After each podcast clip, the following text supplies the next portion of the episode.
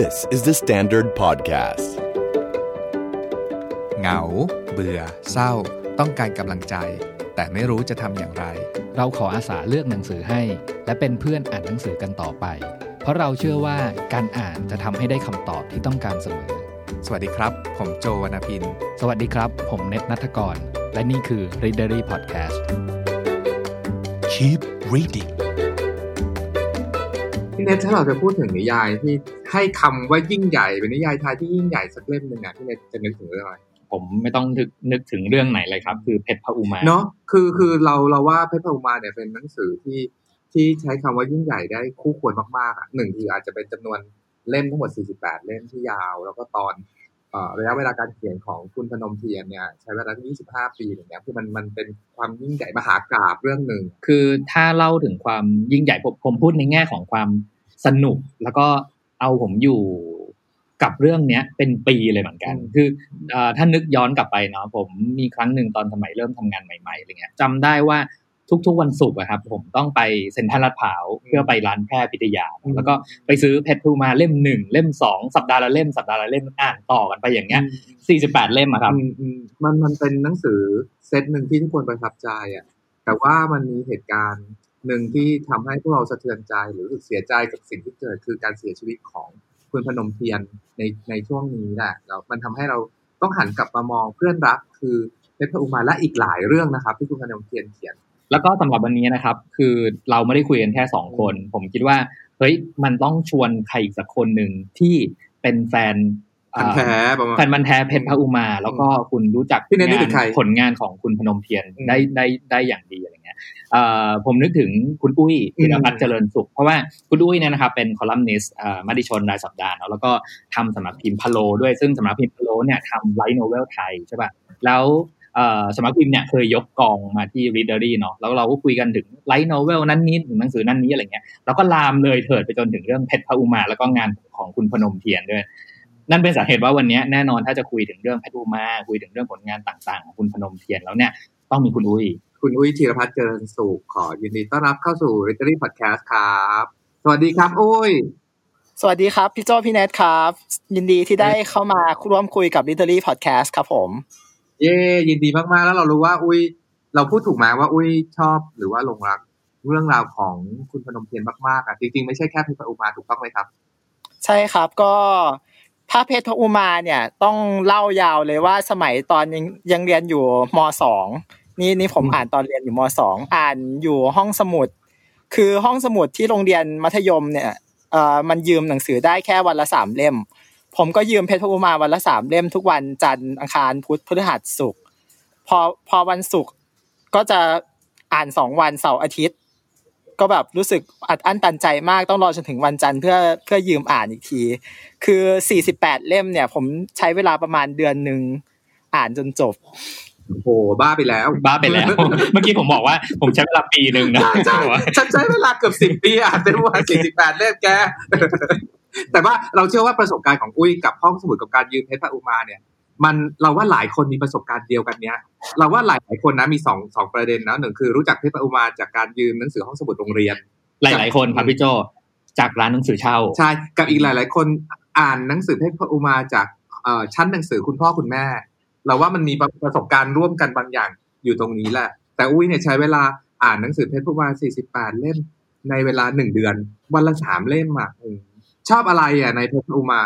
ผมว่ามันเป็นจินตนาการแบบแฟนตาซีแบบไปอีกโลกหนึ่งอะครับ มันเหมือนกับว่ามันเป็นโลกที่ไม่ใช่โลกโลกที่คนในยุคเราที่จะเข้าถึงเข้าถึงได้มันเป็นมันเป็นแบบเหตุการณ์ผจญภัย ที่จินตนาการของของเรื่องเนี่ย มันก้าวล้ำไปว่ามันเป็นอะไรที่ไม่สามารถเจอได้ในชีวิตประจำวัน แล้วก็ตัวละครทุกตัวของเพชรอุมาเนี่ย มีเอกลักษณ์ มีความคิด มีวิธีพูด มีบุคลิกที่แบบ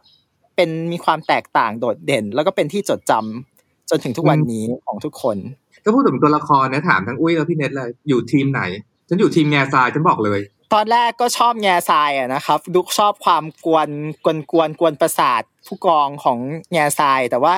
พอภาคสองพออ่านไปถึงระยะหนึ่งแล้วก็รู้สึกว่าเออก็ชอบชัยยันขึ้นมา เพราะรู้สึกว่าชัยยันเนี่ยเป็นตัวละครที่เป็นมนุษย์ เป็นคนธรรมดามีผิดพลาด มีความรักมีอะไรไม่เหมือนแง่ทรายให้ดูเหมือนเป็นเทวดาพี่เน็ตล่ะของเรามีสองคนละกันครับคนแรกคือเราชอบคุณหญิงดารินนะเอาจริงเหรอเออคือน้อยคือ คือเอาพูดว่าถ้าถ้าดูละครไทยดูหนังไทยสมัยก่อนอะไรเงี้ย เราจะนึกแบบดารินออกมาก่อนเลยว่าแบบหน้าตาเป็นยังไง คือคือคือที่ชอบคุณหญิงดารินน่ะคือมองในแง่ของการที่เอ่ออย่างที่บอกว่าเขามียศเนาะเป็นมรวใช่ป่ะแล้วก็ในเรื่องอะก็จะแบบเอ่อเป็นเรื่องระหว่างคนที่มีแบบยศเอ่อสูงสักหน่อยใช่ป่ะกับรพินซึ่งแบบว่าแบบเออเป็นคนต่ำต้อยอะไรเงี้ยคือคือได้ชอบบอกว่าสองคนนั้นก็คือชอบดารินกับรพินนั่นแหละครับ แล้วบางที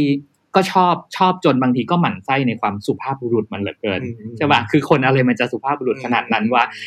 พูดมาถึงจุดเนี้ยอาจจะต้องขอให้ให้อุ้ยช่วยเล่าเรื่องย่อ ซึ่งเชื่อว่าหลายคนคงคงรู้จักดีอยู่แล้วแต่อาจจะมีบางคนที่ไม่เคยอ่านเพชรพระอุมาเรื่องเพชรพระอุมานี่มันเรื่องราวประมาณไหนอะครับอุ้ยเรื่องเพชรพระอุมาเนี่ยก็เป็นเรื่องที่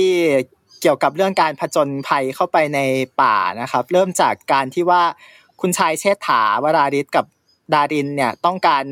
ค้นหาตัวน้องชายที่หายไป น้องชายกับพี่ชายที่หายไปคือคุณชายอนุชาเนี่ย ก็เลยมาว่าจ้างจอมพรานเนี่ยแล้วพินไพวันให้ตั้งคณะเข้าไปเสาะสืบหา คนคนที่หายไปเข้าไปในป่า แล้วก็ต้องไปผจญกับเสือกินคนผจญกับช้างผจญกับมนุษย์เผ่าแบบเผ่ากินคนเผ่าสางเขียวไปเจอกับพวกต้นไม้พืชพันธุ์ประหลาดประหลาดจนกระทั่งไปถึง ขั้นเจอกับไดโนเสาร์เจอกับโลกอืมล้านปีสู้กับจอมจอมเวทจอมมนตราก็มี แล้วก็ไปจนถึงขั้นสุดท้ายที่ไปพบกับนครลี้ลับกลางพงไพรในป่าของชายแดนไทยพม่าอืมแล้วก็จบลงด้วยแหมพูดก็ไม่รู้จะ spoil ดีหรือเปล่าเอาไว้ก่อนละกันครับอย่าเพิ่ง spoil แต่แบบจะบอกโครงสร้างใหญ่ ๆ ของเพชรพระอุมานิดนึงว่า 48 เล่มจริงๆมันมันแบ่งเป็นสองภาคใช่ไหมครับ เอ่อถ้าจะนับจริง ๆ ที่ตอนตีพิมพ์ต้องนับออกว่าแบ่งเป็นสี่ภาคก็ได้ครับ แต่ว่าเป็นจะเป็นสองสองภาคใหญ่สี่สี่ arc ย่อยก็คือ ภาคแรกเนี่ยคือส่วนของไพรมหากาฬกับแง่ทรายจอมจักราซึ่งซึ่งแค่พูดชื่อภาคมาก็สปอยแล้วใช่ก็คือเป็นเป็นช่วงที่ปลูกป่าฝ่าดงกับช่วงที่ไปไปสู้รบกับเอ่ออาณาจักรลี้ลับกลางป่า ครับอืมส่วนภาคที่สองเนี่ยก็จะแบ่งเป็นสองส่วนย่อยคือ ส่วนส่วนที่เป็นการการบุกป่าอีกรอบเพื่อไปตามหา ตามหาเครื่องบินรบที่หายสาบสูญไปของอเมริกา พร้อมกับระเบิดนิวเคลียร์ที่อยู่กลางป่าเหมือนกัน กับอืมอืมภาคสุดท้ายที่เป็นภาคจบทั้งหมดที่เป็นเรื่องบทสรุปของความสัมพันธ์ ระหว่างรพินกับคุณหญิงดารินที่ชื่อภาคมงกุฎไพร ซึ่งแบบจะไปเล่าเรื่องอดีตชาตินานโพ้นเรื่องแบบออกจะแนวแนวลี้ลับลี้ลับหน่อย ตรงนี้ก็จะเป็นภาคจบ คือคือถ้าใครตามอ่านอ่ามาแล้วไม่ว่าจะเป็นอ่านิยายที่เป็นเล่มหรือว่าฉบับอีบุ๊กนะครับ คือตอนผมอ่านผมจำได้ว่า ผมก็จะอ่านไปทีละสี่เล่มสี่เล่มเนาะเพราะว่าตอนย่อยของมันเหมือนจะเป็นแบบอ่าทีละสี่เล่มสี่เล่มแล้วก็เป็นชื่อตอนไปด้วยใช่ไหมครับ แล้วก็ผมจำได้ว่าตอนนั้นผมลุยอ่านแบบยี่สี่เล่มแรกอะไรเงี้ยแล้วก็ พักสักประมาณเดือนหนึ่งให้รู้สึกว่าแบบเฮ้ยยังไม่อยากเริ่มต้นอะเพราะกลัวจบเร็วพี่เน็ตพูดไม่เผื่อคนแก่เลยเนาะคือแบบอ่านหนังสือของบ้าวรรณกรรมนะที่เป็นหนังสือเล่มจริงตอนนี้ก็มีของบ้าวรรณกรรมขายแล้วก็ของอีบุ๊กที่อมรินทร์ทำขายอยู่ แต่ก่อนหน้านั้นน่ะมันเป็นหนังสือลงเป็นลายตอนตอนเป็นนิตยสารลายลายตอนเนาะเท่าที่เราอ่านประวัติมาเราก็เกิดไม่ทันหรอก อืมอยู่ในนิตยสาร แต่ว่า แต่ว่าผมรู้ว่าอุ้ยหรูอุ้ยอุ้ยอุ้ยลองเล่าเรื่องอ่าความเป็นนิยายรายตอนสมัยนู้นให้ฟังหน่อยสิครับ อืมเออเพชรพระอุมาเนี่ยนะครับ คือมันมหากาบมาก เพราะว่าตอนแรกเนี่ย อาจารย์พนมเทียนเนี่ย ท่านเขียนให้ให้สิทธิ์สำนักพิมพ์ พิมพ์เป็นเล่มบางๆ เล่มเล็ก ๆ ก่อน คือสมัยก่อนนิยายเนี่ย มันจะพิมพ์เป็นเป็นเล่มเล็กๆ เป็นเล่มเหมือนเล่มพ็อกเก็ตบุ๊กแต่ไม่หนาเหมือนปัจจุบัน ก็จะซอยตอนย่อย ซอยตอนย่อย แล้วก็เอามาตีพิมพ์เป็นเล่มปกอ่อน เล่มปกอ่อน แล้วก็มีนักวาดที่เป็นนักวาดชื่อดังในยุคนั้นนะฮะนักวาดภาพประกอบเนี่ยมีวาดภาพที่อาจจะเซ็กซี่หรือว่ามีแบบการบูล้างผาญมีปืนมีสัตว์ป่า เป็นภาพภาพสีที่เราเห็นเห็นในปัจจุบันว่า โอ้คลาสสิกย้อนยุคมาก อันนี้คือท่านเขียนไปจนจนจบจบภาคคืออาร์คอาร์คแรกที่เป็นภาคภาคลุยป่า บุกป่าฝ่าดงภัยมหาการออกไปก่อน แล้วหลังจากนั้นพอหมดสัญญาจากสำนักพิมพ์ผ่านฟ้าวิทยาเนี่ย ท่านก็ย้ายเพชรพระอุมามาลงเป็นตอนๆอยู่ในอยู่ในนิตยสารชื่อว่าจักรวาลรายสัปดาห์ แล้วก็หลังจากเขียนจักรวาลรายสัปดาห์เสร็จ ก็ย้ายอีก ย้ายมาลงอยู่ในหนังสือพิมพ์เดลินิวคราวนี้ลงในหนังสือพิมพ์รายวันกันเลยทีเดียวนะครับ ช่วงตอนนั้นเนี่ย คือคนก็ติดกันงอมแงมงอมแงมงอมแงมคนที่อยากอ่าน อยากรู้เรื่องตอนต่อไปของละพินภัยวัน อยากรู้เรื่องดาดิน อยากรู้ว่าจะยิงเสือยิงช้างสู้กับจระเข้สู้กับไดโนเสาร์ยังไงเนี่ย ก็ไปยืนต่อแถวกัน หน้าแท่นพิมพ์ ที่ผ่านฟ้าย่านผ่านฟ้าลงพิมพ์ย่านผ่านฟ้าคือ ตอนเช้ามาแล้วคนมายืนรอต่อคิว ตั้งแต่หน้าแท่นพิมพ์จนถึงจนถึงหน้าร้านที่ขายหนังสือพิมพ์อะต่อคิวกันพอพิมพ์เสร็จพิมพ์เสร็จพิมพ์หนังสือพิมพ์สมัยก่อนมันมันไม่ได้เป็น digital printing มันก็ต้องขึ้นโม่ แล้วก็ม้วนม้วนม้วนแล้วก็ต้องตีแปะแปะแปะแปะแปะแปะแปะแปะใช่ไหมครับพอพิมพ์เสร็จแต่ละแต่ละชุดแต่ละชุดออกมา คนก็วิ่งซื้อวิ่งซื้อเอาไปจ่ายเงินเอาไปจ่ายเงินเอาไปจ่ายเงิน คือเป็นเรียกได้ว่าเป็นปรากฏการณ์ของยุคนั้นเลย ถ้าเป็นทุกวันนี้ก็คงจะบอกว่าพออัพขึ้นมายอดโหลดยอดวิวก็พุ่งกระจายเลยทันทีมันเหมือนเนาะคือเหมืนคือตอนเนี้ยถ้าเกิดแบบเพชรพระอุมาเพิ่งจะ on air ในปียุคนี้เนาะเราก็คงไปรอซื้อว่าเมื่อไหร่ตอนใหม่จะมาใน Fictionlog ในธัญวลัยเอออะไรอย่างคนเงี้ยคงคงเป็นนิยายเอารายรายวันออกรายวันที่อาจารย์พนมเทียนคงเขียนแล้วก็อัพอัพขึ้นเว็บแล้วก็อ่านกันแหลกอะแต่ว่า ก็หลังจากหลังจากช่วงที่ตีพิมพ์ใน Daily News เนี่ย ก็ก็จบไปอีกอาร์คหนึ่งสุดท้ายแล้วท่านอาจารย์พนมเทียนเนี่ยก็ได้มาเปิดหัวนิยสารของตัวเอง ซึ่งชื่อว่าจักรวาลปืน จักรวาลปืนเป็นคอลัมน์ของท่านเดิมอยู่ในนิยสารจักรวาลรายสัปดาห์อยู่แล้ว ก็มาเปิดเป็นนิยสารชื่อจักรวาลปืนที่ลงบทความเกี่ยวกับการยิงปืน บททดสอบปืน โฆษณาปืน แล้วก็เรื่องการบุกป่าฝ่าดงผจญภัยตามแบบลูกผู้ชายในในยุคยุคนั้นนะครับนะครับ แล้วก็ ท่านก็ได้เขียนเพชรพระอุมาภาคจบ ลงในนิยายสารจักรวาลปืนนี้ด้วย คือลงยาวจนจบรวมทั้งหมด 295 ฉบับ จนจบบริบูรณ์ เท่ากับใช้เวลาเขียนทั้งหมดด้วยรู้ไหม อาจารย์พนมเทียนเนี่ยตกลงใช้เวลาเขียนทั้งหมดเพชรพระอุมาตั้งแต่เริ่มเขียนภาคแรกตอนแรกลงลงเป็นพิมพ์เป็นเล่มเนี่ย ปี 2507 กว่าจะเขียนจบภาคสุดท้าย คือภาคมงกุฎไพรที่ลงในจักรวาลปืน ก็ปี 2533 ใช้เวลาเขียนทั้งหมด 25 ปี 7 เดือน โอ้โห เมื่อกี้คุยถึงเรื่องระยะเวลาการเขียนแล้วก็พิมพ์ให้เราอ่านเนี่ย ช่วงนู้น 25 ปีแล้วเนาะ แต่ว่าเอาเข้าจริงๆถ้านับจากวันแรกที่ถือกำเนิดเพชรพระอุมาจนถึงณวันเนี้ย มันกี่ปีแล้วอะมัน มันละคนน่าจะสักสามรุ่นใช่ไหมครับก็สองพันห้าร้อยเจ็ดอะ ปีนี้สองพันห้าร้อยหกสิบสามอะ อืมอืมอืมอืมคือคือผม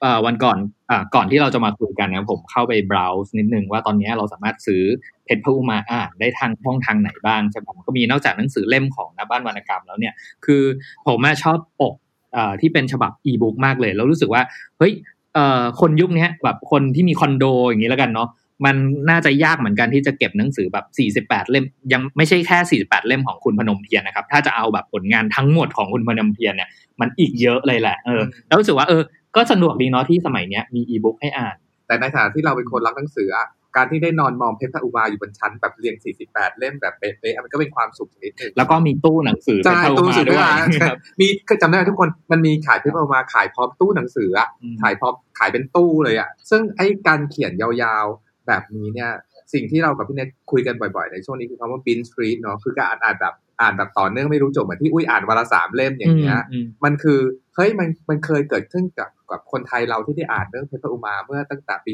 2507 มาแล้ว ผมถามปุ้ยดีกว่าว่าถ้าเราเรียกว่าเพชรพระอุมาเนี่ยมันคือผลงานที่เรียกว่าบินทรีตแบบของไทยจริงๆแหละอะไรกันที่ทำให้รู้สึกว่า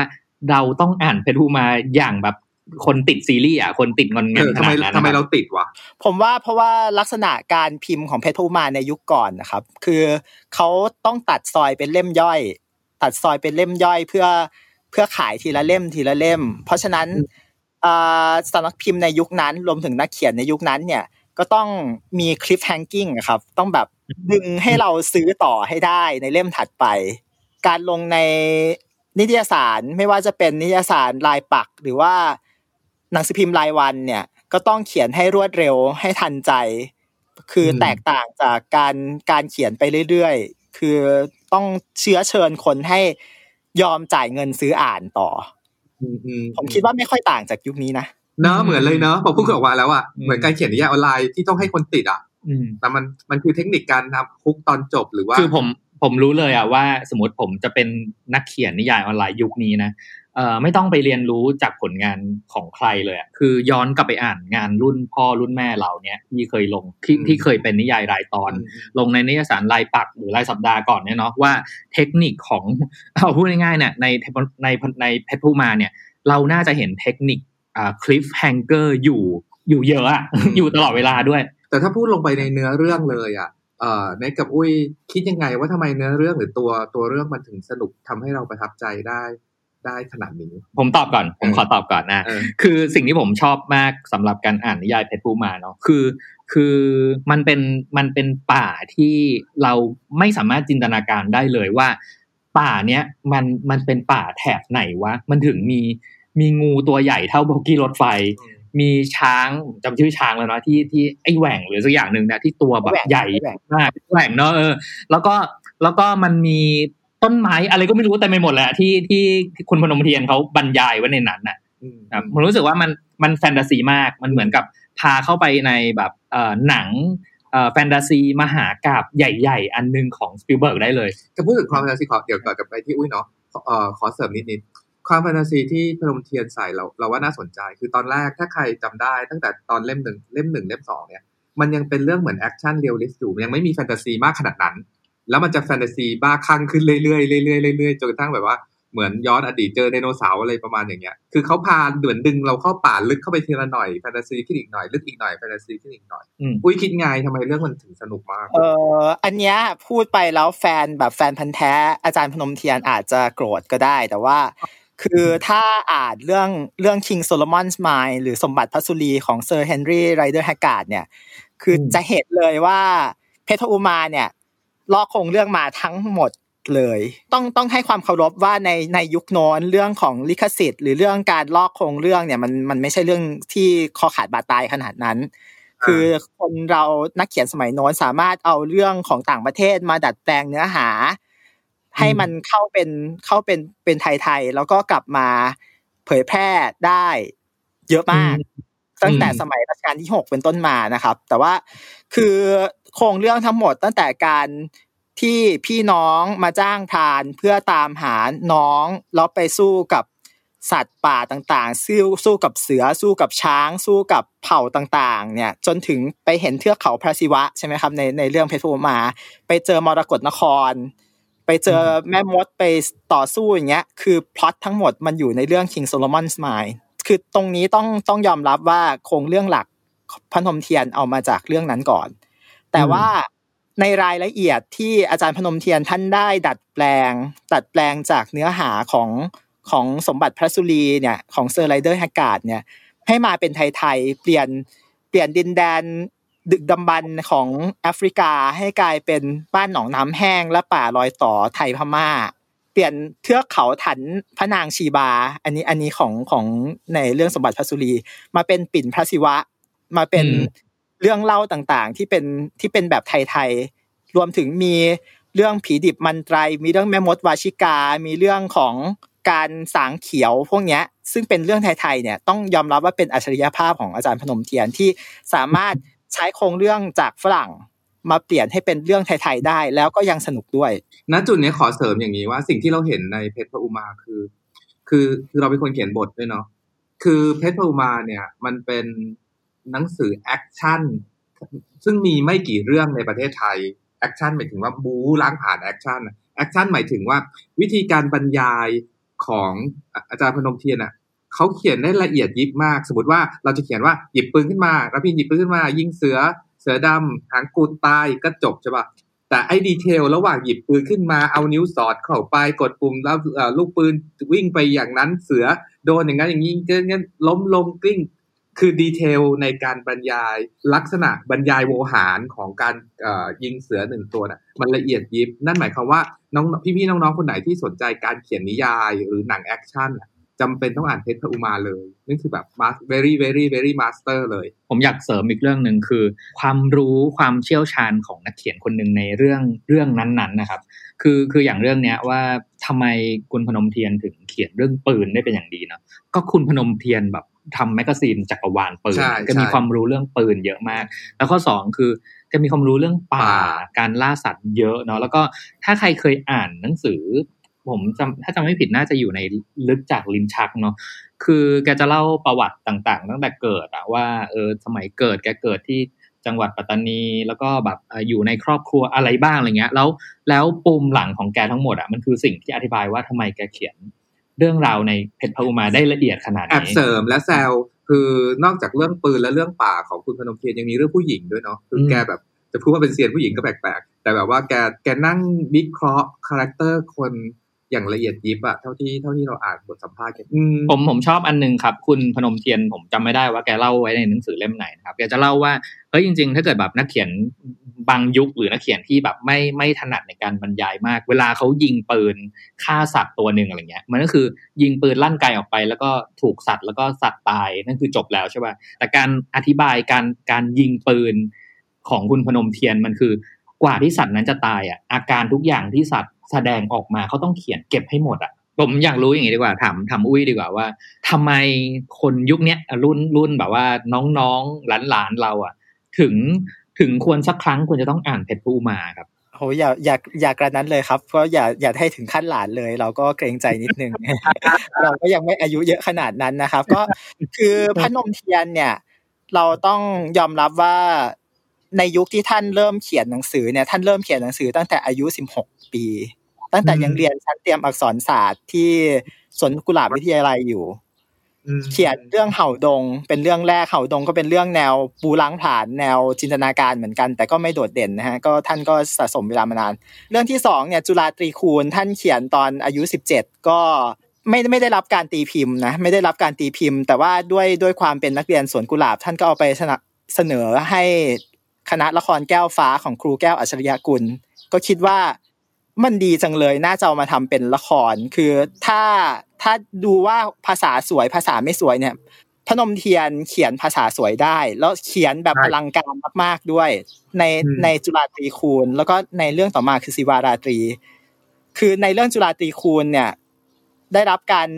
ตีพิมพ์ในภายหลังนะฮะแต่ว่าตอนแรกเนี่ย ได้กลายเป็นละครเพลง แสดงที่ศาลาเฉลิมไทยก่อน โดยมีคณะสุนทราภรณ์เป็นคนแต่งเพลง คือทุกวันเนี้ยเพลงที่เราร้องกันอย่างใต้ลมมารุลีเป็นเพลงคู่เนี่ยก็มาจากเรื่องจุฬาตรีคูณของพนมเทียน ซึ่งอืมคนก็ไม่ค่อยจะรู้กันทำให้เนี่ยการใช้ภาษาเลือกใช้ภาษาของพนมเทียน ไม่ใช่แค่เรื่องแอคชั่นอย่างเดียว เรื่องการใช้คำเชิงกวี การใช้ภาษาที่ ละเมียดละไมบอกถึงอารมณ์ความรู้สึกในแต่ละจุด ท่านสามารถใช้ได้หมด ท่านสามารถเขียนได้ เขียนได้หลากหลายแนวนะฮะถ้าถ้าติดตามอ่านงานของพนมเทียน เพราะฉะนั้นการอ่านงานของพนมเทียนเนี่ยโดยเฉพาะ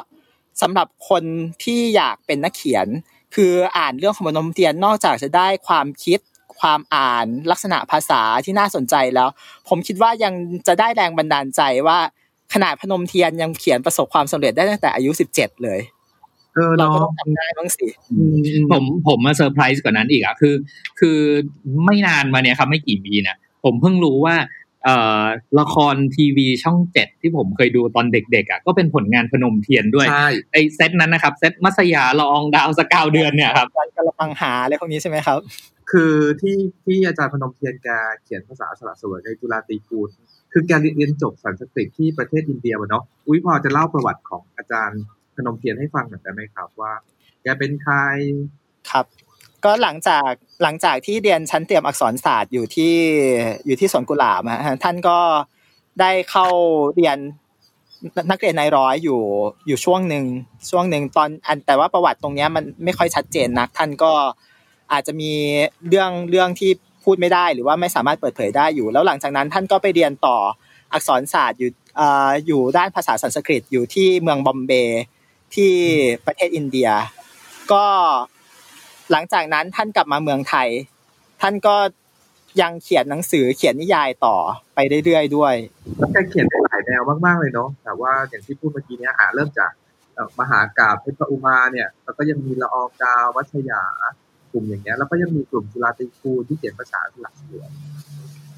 มีอีกเรื่องหนึ่งอะที่เราอยากพูดถึงคือเป็นเรื่องที่เราชอบมากๆมากๆคือเด็กเสเพลล่ะเด็กเสเพลเนี่ยเป็นเรื่องดราม่าเหมือนเป็นแก๊งเด็กป่วนอะเด็กแว้นน่ะพูดภาษาปัจจุบันเนี้ยกับกับผู้ใหญ่คนหนึ่ง แล้วก็มีคอนฟ lict นู่นนี่นั่นกันเป็นเป็นเด็กเป็นเขาเรียกอะไรเป็นเด็กข้างถนน แล้วก็มีเป็นเป็นแก๊งสเตอร์เป็นอะไรอย่างเงี้ยซึ่งเรื่องนี้น่าจะเอามาทำหนังเรามากสุดว่าก็ก็เป็นหนังช่วงหนึ่งใช่ไหมครับ เรื่องเด็กเสเพลก็คือ ท่านก็เคยเล่าเรื่องนี้ว่ามีช่วงหนึ่งของชีวิตที่ได้เข้าไปไปแบบข้องแวะกับพวกวงการตำรวจวงการนักเลง เป็นสายลับอะไรสายลับอยู่ในกลุ่มกลุ่ม พวกวงการนักเลงนะฮะก็เลยทำให้มันมีเรื่องชุดที่เป็นเรื่องอาชญานิยายที่เป็นเล็บครุฑเอ่อชีพชูชัยกับจางซูเหลียงอย่างเงี้ยเป็นเรื่องแบบล่ามัจจุราชมัจจุราชสีรุ้ง ก็เอาประสบการณ์ในยุคนั้นมามาจิตผสมกับจินตนาการเพื่อลงตีพิมพ์ แต่ความน่าสนใจคือ เพชรตูมาเนี่ย จนแล้วจนรอดไม่สามารถออกมาเป็นหนังละครได้นะพี่น้อง ก็ถ้าจำได้เนี่ยมันจะมีความพยายามทำเป็นหนังเป็นละครหลายครั้ง แล้วก็ที่ทำสำเร็จจริง ๆ แล้วก็คือจะมีครั้งหนึ่งที่สออาสนะจินดาท่านเป็นคนเขียนบท แล้วก็ถ่ายทำเป็นเป็นเป็นหนังเสร็จสำเร็จได้ครั้งหนึ่งแต่ว่าไม่ค่อยดังมากนะเพราะว่ายุคนั้นเนี่ย การถ่ายทำก็น่าจะลำบาก CG ก็ยังไม่มีก็ไม่ค่อยจะดังเท่าไหร่นะฮะถ้าใครถ้าใครลอง search Google เล่น ๆ ดู casting ของเพชรพระอุมาจะเห็นว่าดาราเข้าไปเกี่ยวข้องกับโปรเจกต์นี้เยอะมาก มันมีโพสต์มันมีกระทู้หนึ่งอยู่ในพันทิป .com เนี่ยคืออยู่มานานมากแล้วก็คิดว่าเหรอ กระทู้เนี้ยนะต้องมีคนวิวเยอะแน่นอน แล้วก็ใครที่อ่านเพชรพระอุมาแล้วแล้ว search อะยังไงก็ต้องเข้าไปดู casting นี้ครับอุ้ยจำได้ไหมว่ามันมี casting เพชรพระอุมานี้อยู่อ๋อมีครับจำได้ เพราะว่าก็มันในพันทิป .com เนี่ยมันจะมีขับพูดคุยกันในห้องสมุดที่ชื่อว่าขับเพชรอุมา ก็มีแต่แฟนเพชรอุมาเข้าไปกัน ผมก็เข้าไปแล้วก็ อย่างคุณขอโทษนะครับอย่าพลาดพิงนิดนึงคือคุณเชษฐา คุณพงศรภูมิวัฒน์ที่เป็นเป็นคนเขียนทักเพจ Y Chronicle ที่เป็นเรื่องเกี่ยวกับการผจญภัยไปเที่ยวต่างประเทศ เนี่ยที่ใช้นามปากกาเชษฐาเนี่ยก็มาจากขับเพชรอุมานี่เหมือนกันเออก็จริงทำให้แบบคนสนใจเยอะมากคือคือคือคุยเล่นๆถ้าเป็นอุ้ยหรือพี่เนทอยากให้ตอนนี้ casting อะนึกถึงใครกันเป็นใครกันบ้าง โอ้โหโอ้ยังไงยังไง พรานรพินทร์อะ ก็ต้องพี่ติ๊กเจษฎาภรณ์ไม่ของฉันแอนดรูว์เกร้กสันฉันนำเสนอแอนดรูว์เกร้กสันผมผมว่านะ คือถ้าจะลด cost production แบบว่าแบบ CG อะไรเงี้ย ผมว่าแบบอยากดูเวอร์ชันมังงะอย่างเงี้ยเลยว่า โอ้โหเออน่าสนุกเนาะให้มันแบบแฟนตาซีจัดๆไปเลยเพชรตูมาเป็นมังงะต้องสนุกแน่ๆ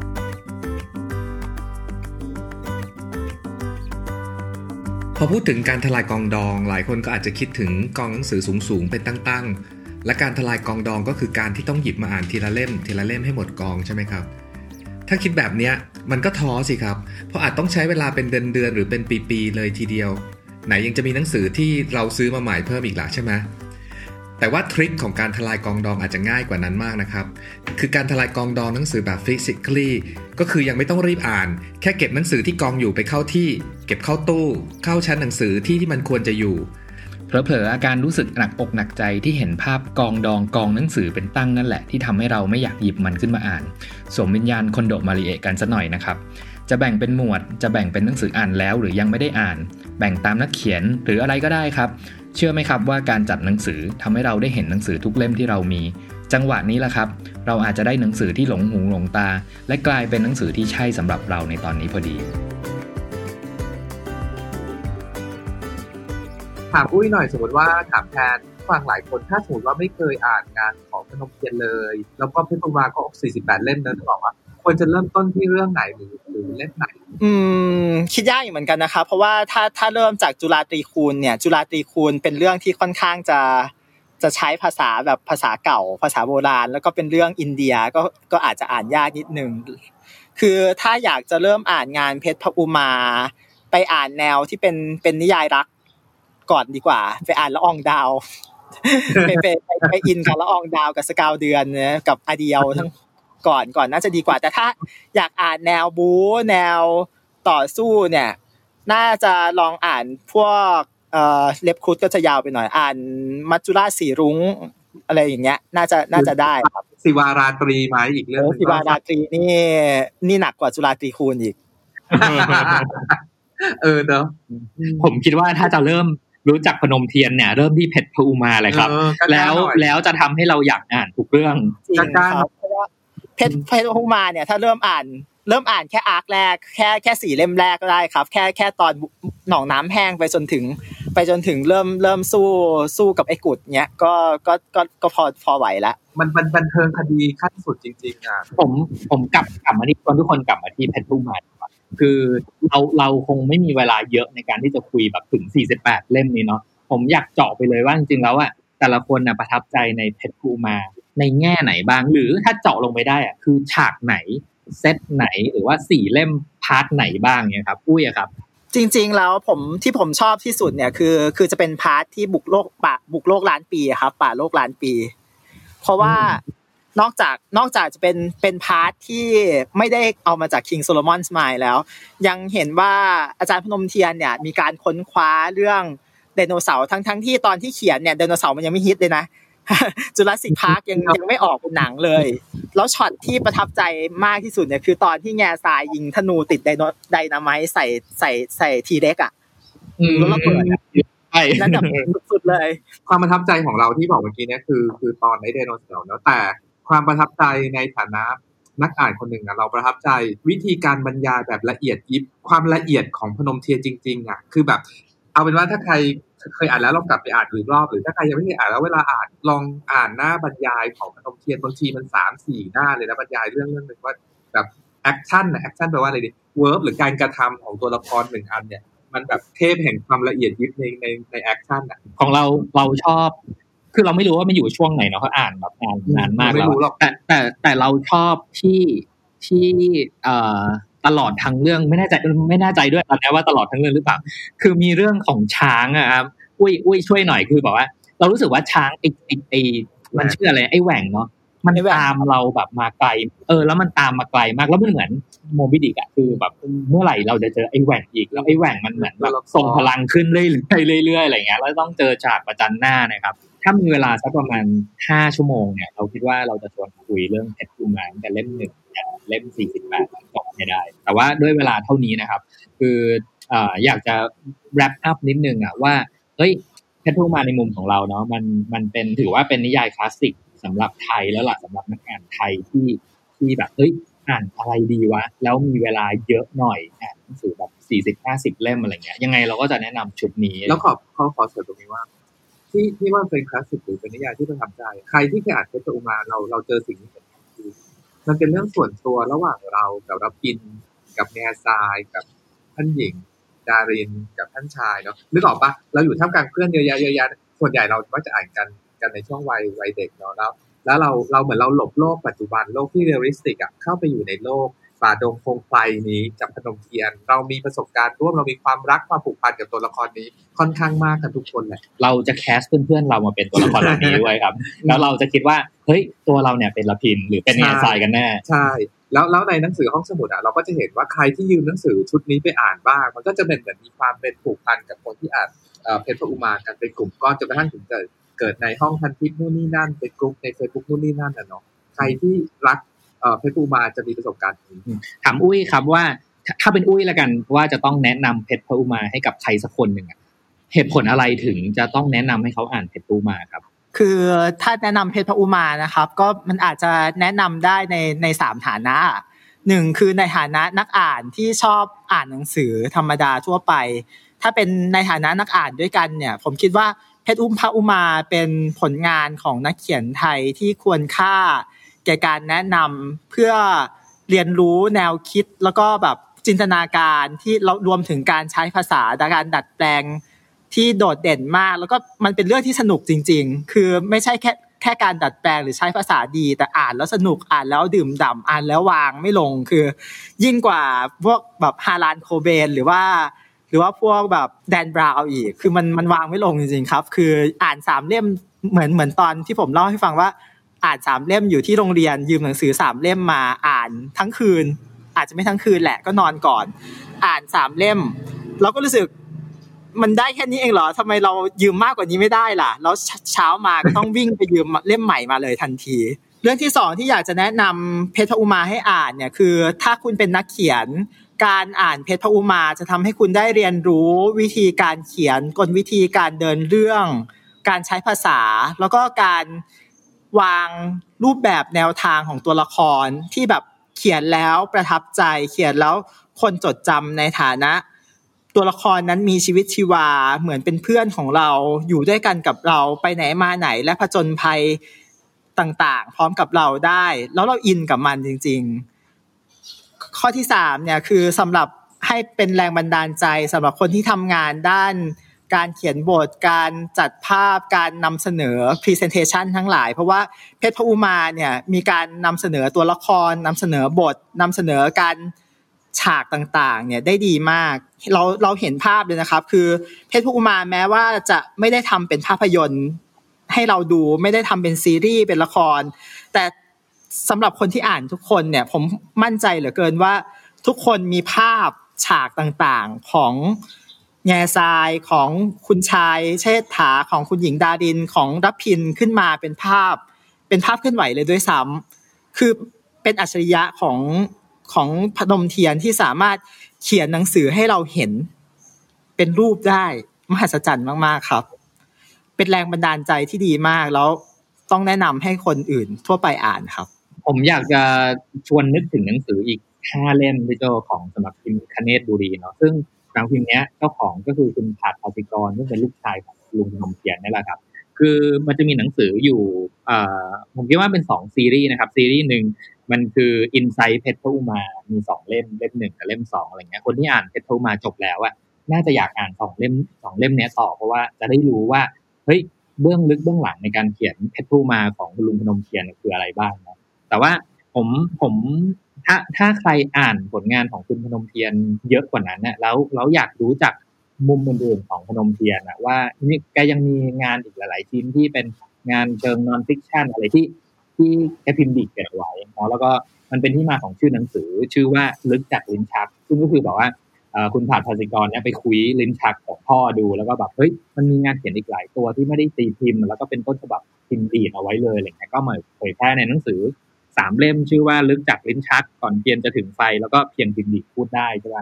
ผมผมอยากทิ้งท้ายอีกอันหนึ่งคือเพราะเพราะอ่านเรื่องราวของคุณพนมเทียนมาจากหลาย ๆ ที่นะครับ ผมชอบประทับใจตรงครั้งหนึ่งคุณพนมเทียนแกพูดว่าอ่าจริง ๆ แล้วว่าชีวิตแกถ้าพูดถึงทั้งชีวิตเนาะแกเป็นคนที่สัมมาเลเทเมา แล้วก็แบบเกเรประมาณนึงแหละแกบอกว่าแบบนอกจากงานเขียนแล้วเนี่ย แกก็แบบไปไปแบบใช้ชีวิตตัวเองอยู่ใน ยาเสพติดบ้างอยู่ในแบบเขาเรียกว่าซ่องฟินอะไรอย่างนี้เลยเนาะแกบอกว่าทั้งหมดเนี้ยทุกคนเนี่ยมีเรื่องราวที่เขาเรียกว่าเรื่องราวที่ไม่อยากจะอวดหลาย ๆ เรื่องกับผู้คนเนี่ย แต่แกบอกว่าเรื่องราวต่างๆ เหล่านั้นแหละที่มันเป็น resource ให้กับงานเขียนของเขาจริง ๆ คือคือฟังพี่เนตกับอุ้ยพูดเราจะสังเกตได้อย่างหนึ่งว่า อุ้ยจะเรียกพนมเทียนว่าอาจารย์พนมเทียนพี่เนตเรียกพนมเทียนว่าลุงพนม คือกับพนมเทียนเนี่ยไม่มากก็น้อยกับพวกเราที่เป็นคนอ่านหนังสือนิยายไทยเนี่ยมันมีความผูกพันกับกับผู้เขียนท่านนี้ค่อนข้างมากแล้วจริง ๆ ที่พูดอยู่เนี่ยด้วยความรู้สึกต้องบอกเลยว่าเศร้ามากๆกับการจากไปของขนมเทียนในช่วงที่ผ่านมามากๆเลยนะครับ แล้วก็ที่เราได้จากเกินมากๆเลยคือการใช้ชีวิตสุดเดี่ยวของเราเราตัวเขาเป็นเพื่อนเนาะกับการนักเขียนที่ชื่อพนมเทียนเนี่ยใช้ชีวิตแบบสุดเดี่ยวมากๆเราประทับใจบทสัมภาษณ์ใน ในไรเตอร์ตอนหนึ่งที่มีคนถามแต่ว่าเนี่ยเขียนหนังสือใช้พรสวรรค์หรือพรแสวงแกหัวเราะแล้วแต่ว่าพรสวรรค์ที่วัดคือแบบว่า คือแกเป็นคนเขียนหนังสือสามวันเที่ยวสี่วันหนกกลางคืนออกไปกินเหล้ากับเพื่อน เอ่อทั้งฝิ่นทั้งกัญชาอะไรแบบว่าแบบว่าได้ทดลองมาทุกสิ่งทุกอย่างแล้วอะในในความรู้สึกเราเฮ้ยอีเนี่ยนะเพื่อนฉันที่อยากเป็นเพื่อนกับคนคนนี้คนที่ชื่อพนมเทียนเนี่ย แล้ววันนี้แกได้ทำหน้าที่ที่ทำ พรสวรรค์ที่พระเจ้าประทานให้แล้วแกมาเขียนหนังสือ จนจบชีวิตของแกณวันนี้แล้วแกได้ทำหน้าที่ของแกได้อย่างสมบูรณ์สวยงามมากๆ จริง ๆ พนมเทียนมีความคิดเรื่องสังคมมากมาย อยากให้อ่านในหนังสือห้าหกเล่มที่พี่เนทพูดเมื่อกี้เนี้ยเราจะได้เห็นความลึกซึ้งของการมองโลกของพนมเทียนที่ไม่ได้มีแต่เรื่องปืนเรื่องผู้หญิงเรื่องป่าอย่างนี้เนาะอีกมากมายอะณวันนี้ก็ก็ขอบคุณคุณอุ้ยเอพัทที่มาที่มาคุยกับเราแบบว่า ให้เรานึกถึงบรรยากาศเก่าๆ กับการอ่านเพชรพอุมา แล้วก็เอ่อต้องบอกเลยว่า r e a d e r y Podcast ขออำลาอาลัยกับการจากไปของพนมเทียน หรือ